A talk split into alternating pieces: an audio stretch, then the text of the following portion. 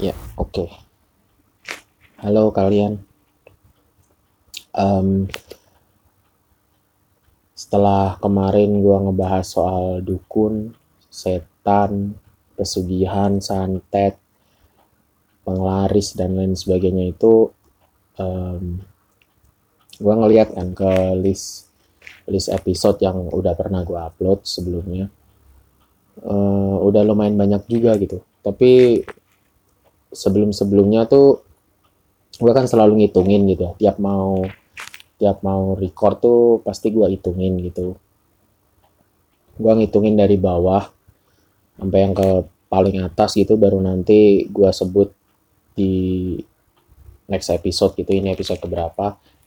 Nah setelah gue pikir ulang mendingan gue kasih nomor gitu. Gue kasih nomor di depan judul episodenya jadi biar ke depan ke depannya tuh gue langsung tahu nih oh ini episode keberapa ini episode keberapa gitu kan. Jadi setelah gue hitung-hitung dari yang terakhir gue upload soal dukun itu tadi uh, episode di podcast ini tuh udah sampai ke episode 25 jadi ini adalah episode ke-25 di bulan Oktober tanggal 26 2020. Sejak gue pertama kali upload di bulan Juni. Gue nggak tahu tanggalnya berapa.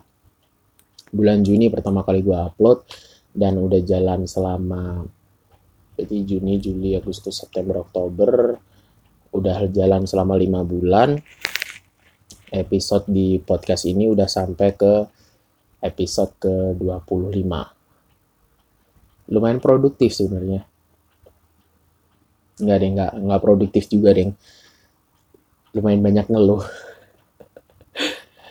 Ya itulah intinya. Padahal uh, sebelumnya tuh gue pengen jadiin ini media buat ngeluh gitu. Gue nggak expect gue bakalan upload sesering ini gitu. Bahkan mungkin uh, di kepala gue waktu itu tuh ah nggak apa-apa lah kalau gue upload misal dua bulan sekali atau bahkan tiga bulan sekali gue upload gitu. Tapi ternyata baru jalan lima bulan aja udah dapat 25 episode gitu. Ya uh, eh, gue nggak tahu itu baik atau buruk. Yang jelas um, berarti gue banyak ngeluhnya sih. So di episode kali ini gue pengen ngebahas soal sesuatu yang mungkin di di episode yang lalu-lalu tuh gue sempat highlight tapi nggak sedetail ini mungkin. Um, gue pengen ngebahas soal alter alter ego. Jadi di episode yang lalu tuh kayaknya gue pernah cerita bahwa gue sempet nyasar ke salah satu base alter di Twitter. Dan itu bikin gue stres.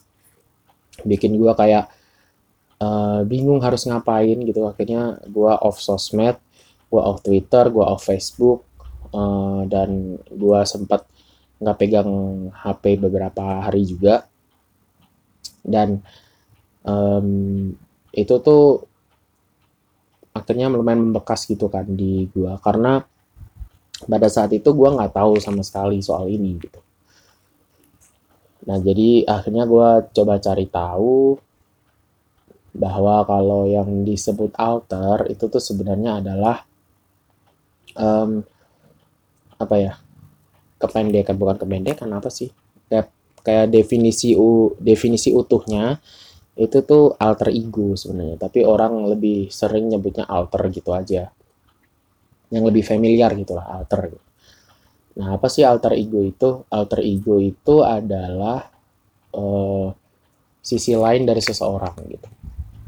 Jadi diibaratkan manusia itu adalah sebuah koin gitu. Koin punya dua sisi kan gitu. Nah di alter ego ini adalah sisi yang tidak terlihat oleh orang lain gitu. Jadi kalau misal kita ngelempar sebuah koin, terus itu jatuh dan ada sisi yang kelihatan oleh mata kita, ada juga sisi yang tidak kelihatan oleh mata kita. Gitu.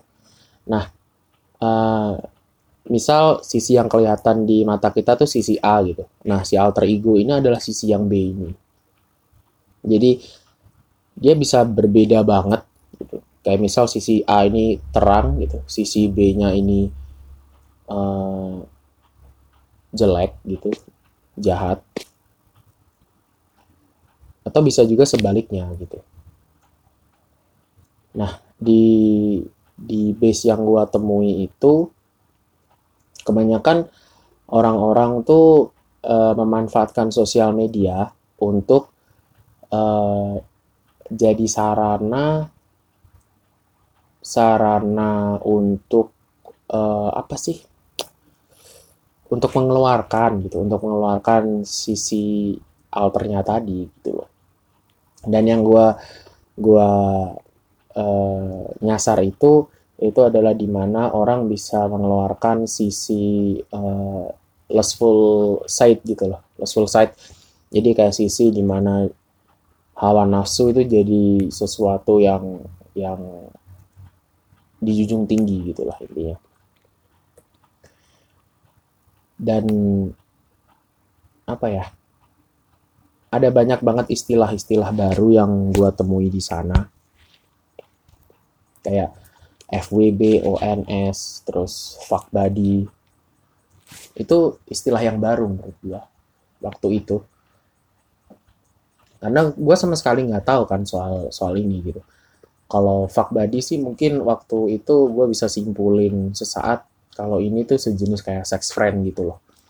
Jadi cuma temen yang eh, sama-sama bisa memenuhi nafsu seksual masing-masing gitu tapi ternyata nggak se nggak segampang itu gitu ternyata gue nemuin lagi soal FWB ini yang ternyata adalah kependekan dari friends with benefit gitu. terus apa bedanya sama fuck body tadi gitu kan gue coba cari tahu kan kalau si FWB ini adalah uh, mereka menganggap diri mereka ini teman jadi si cewek dan si cowok ini mereka berteman, tapi si cewek ini meminta benefit dari si cowok uh, yang biasanya berupa materi, dan si cowok ini meminta benefit dari si cewek yang biasanya berupa uh, pemuasan seksual. Jadi ada ada transaksi di sana gitu. Uh, ini menurut gue hal yang baru dan bikin gue shock gitu waktu itu karena gue kira hal-hal yang kayak gini tuh eh, nggak uh, terjadi di Indonesia gitu. Karena uh, eh, gue masih menganggap bahwa negara kita gitu itu masih menganut soal uh, budaya ketimuran yang didukung oleh agama gitu kan. Kalau yang yang kayak gini mungkin bisa terjadi di western karena mereka liberal gitu ya. Kebebasan individu selama lo nggak melanggar hukum ya ya udah gitu tapi pada pada akhirnya gitu ini terjadi juga gitu. Di sini dan itu nyata gitu. Dan pelakunya tuh bukan pelaku sih apa sih dan orang yang menjalani itu tuh nggak cuma satu dua orang gitu. Ada banyak banget gitu. Bahkan di base base itu tuh followernya bisa nyampe yang puluhan ribu gitu. Jadi otomatis nggak cuma satu dua orang kan.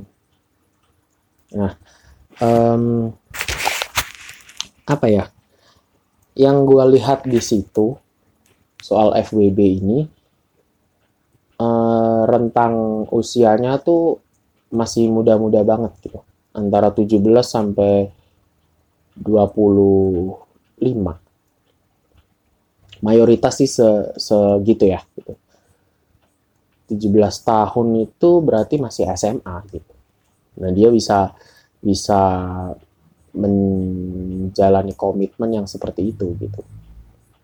Gua nggak gua nggak bermaksud ngejudge dia baik atau buruk. Ya selama dia mau menjalani itu dan dia berkeyakinan itu baik buat dirinya ya nggak masalah gitu. Yang gua yang gua highlight di sini adalah gue sebenarnya shock gitu karena di zaman gue SMA tuh belum ada yang kayak gini gitu. Itu itu jadi transisi budaya yang yang kayak apa ya bener-bener baru banget gitu loh. Kayak ibarat uh, misal lo yang tinggal di hutan gitu tinggal di gunung terus tiba-tiba lo diajakin turun ke kota gitu. Gue nggak gue nggak menjustifikasi orang-orang yang tinggal di pegunungan sebagai orang yang nggak tahu teknologi ya tapi maksud gue ketika gue gitu ketika gue yang biasa tinggal di hutan gitu hidup sama monyet sama singa gitu jadi Tarzan gitulah. Jadi Tarzan terus tiba-tiba diajakin turun ke kota dengan seluruh lampu-lampunya dan lain sebagainya gitu. Nah gambaran gambaran diri gue waktu itu tuh kayak gitu gitu. Jadi gue beneran kaget gitu.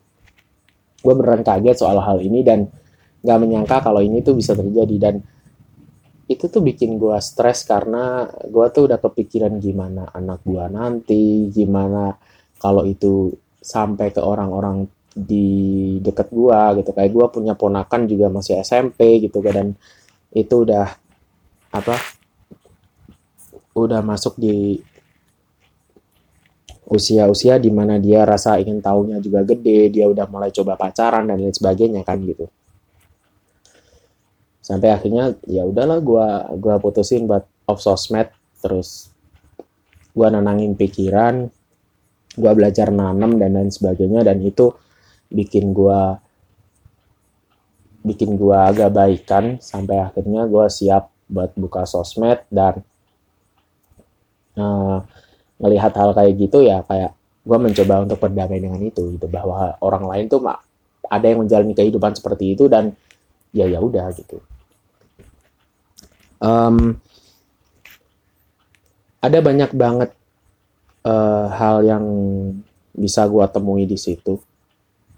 Kayak ada istilah waktu itu tuh gue baru tahu kalau ada orang yang menyediakan jasa uh, cuddle care.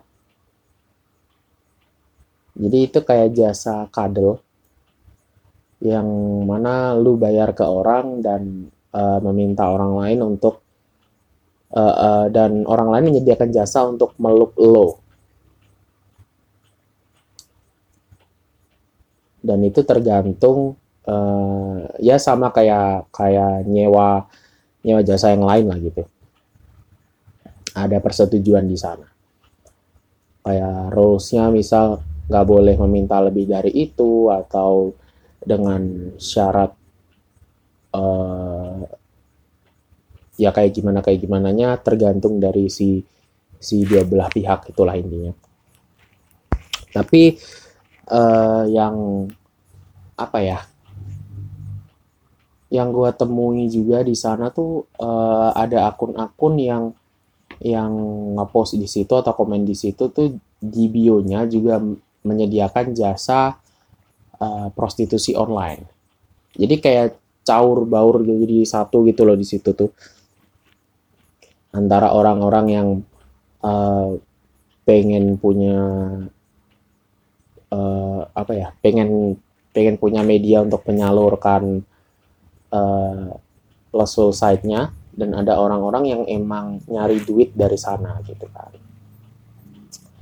Itu udah udah carut marut di situ jadi satu dan ya tinggal pilih-pilih aja gitu tinggal selektif aja gitu mau nyari yang kayak gimana gitu kan Terus uh, ngomongin soal prostitusi online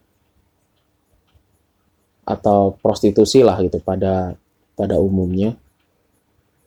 Kadang gue juga suka suka mikir gitu. Gimana kalau misal orang-orang yang nyewa jasa kita gitu. Jasa misal misal gue cewek yang menyediakan jasa untuk uh, jadi PSK gitu ya. Atau misal jasa cuddle care tadi lah gitu. Misal gue menyediakan jasa cuddle care gitu. Kan bisa aja uh, klien gue ini manipulatif gitu. Dia bisa misal um, ngakunya pendiam, ngakunya nggak aneh-aneh dan lain sebagainya. Tapi ternyata pas sampai di tempat dia minta yang aneh-aneh. Atau bahkan cenderung memaksa memperkosa mungkin. Bahkan ketika kita ngelawan atau apa mungkin kita bisa uh, kena kekerasan. Bahkan yang paling fatal bisa sampai ke pembunuhan. Makanya uh, apa ya? Ketika ada orang yang yang kayak gitu tuh gue sempat nyasar juga ke salah satu akun cewek-cewek gitu. Ada yang sampai kena trauma gitu. Kayaknya dia dulu pernah buka jasa untuk cuddle care gitu terus akhirnya itu jadi uh, terjadi hal yang dia tidak pengen tidak dia inginkan. Terus akhirnya trauma dia nggak pengen buka lagi kayak gitu dan lebih selektif dalam memilih orang-orang gitu yang ada di sekitar dia gitu Iya sebenarnya uh, balik lagi sih gitu. Sosial media tuh atau teknologi lah gitu. Itu tuh kayak kayak pedang bermata dua gitu. Dalam hal ini uh, lo bisa manfaatin sosial media untuk menumpahkan apa yang ada di pikiran lo, gitu. apa yang uh, nggak bisa lo kasih lihat ke orang-orang, entah itu keluarga, teman, rekan kerja, bos dan lain sebagainya ada hal-hal yang nggak bisa lo tumpahkan di mereka, lo bisa tumpahkan di sosial media gitu. Dan otomatis ketika lo tumpahkan di sosial media dengan frekuensi yang serupa gitu, otomatis yang yang nanggepin pun mungkin ada juga orang-orang yang merasakan hal yang sama dan mungkin dari kalian juga bisa berbagi uh, informasi gimana menyelesaikan masalah ini gitu. Tapi ya ya ada sisi buruknya ya kayak yang tadi gue sebutin.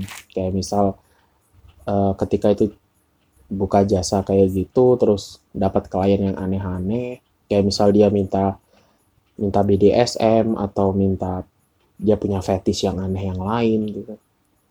Dan kita tidak setuju dengan itu sementara kita udah dalam posisi di mana kita terjebak ya pada akhirnya terjadi hal yang tidak diinginkan gitu. Dan itu bisa bisa memicu trauma secara psikologis gitu. So um, kayaknya itu aja deh yang mau gue bahas. Gue tuh lagi pengen ngebahas hal itu. Tiba-tiba aja kepikiran pengen ngebahas hal itu.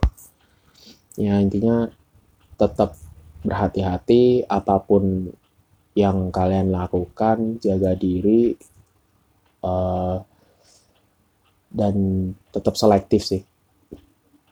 Tetap kontrol uh, orang-orang yang ada di sekitar kalian selalu mencoba untuk lebih kenal dalam tanda kutip dengan orang-orang yang yang ada di dekat kalian ada di sekitar kalian. So uh, see you on the next episode. Bye